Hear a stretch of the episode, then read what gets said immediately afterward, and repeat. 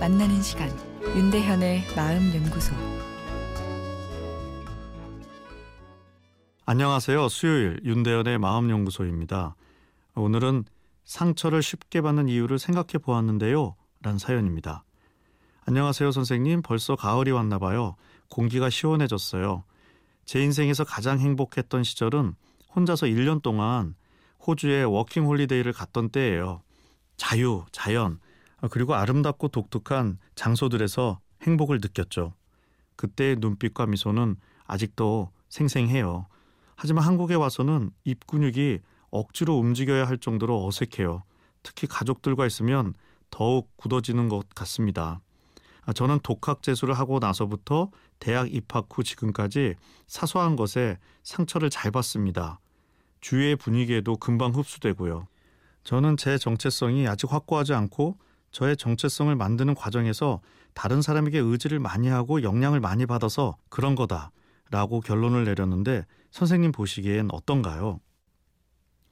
자기 마음에 대해 궁금해하고 어, 분석한다는 것은 어, 영어로 psychological mindedness, 즉 심리적 마음 상태를 풍성하게 가지고 있다는 것이죠. 심리적 마음 상태는 정신 분석에서 사용되는 용어입니다.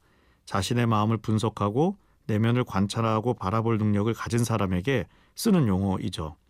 정신 분석이 도움이 될지를 판단하는데 중요한 척도로 사용됩니다. 사람마다 심리적 마음 상태 정도가 다 다르기 때문인데요. 자신의 마음의 내면적 상태보다 외부 세계에 더 관심이 많은 분들도 많으니까요.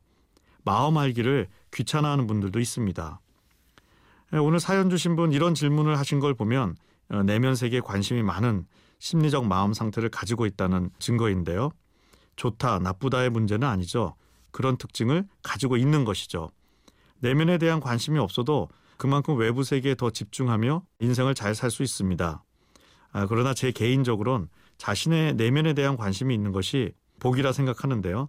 그만큼 나와 내 주변에 대한 이해를 풍성하게 할 수 있기 때문이죠. 아, 그러나 지나친 내면에 대한 분석과 해석은 삶의 동력을 떨어뜨리거나 마음을 부정적으로 만들 수도 있습니다. 오늘 사연 주신 분은 참 좋은 성격을 가지고 있다 판단되는데요. 성격은 주변과의 반응인데 자유, 자연 등을 풍성히 즐길 수 있는 감성 반응을 가지고 계시니까요. 아, 그리고 섬세한 감성 반응을 가지고 있기에 주변 사람의 관계에서도 예민한 면이 있을 수 있습니다. 아, 그런데 여기까지면 될 것 같습니다. 이 부분을 내가 의존성이 많고 정체성의 문제가 많다는 식의 해석으로 연결할 필요는 없다고 봅니다.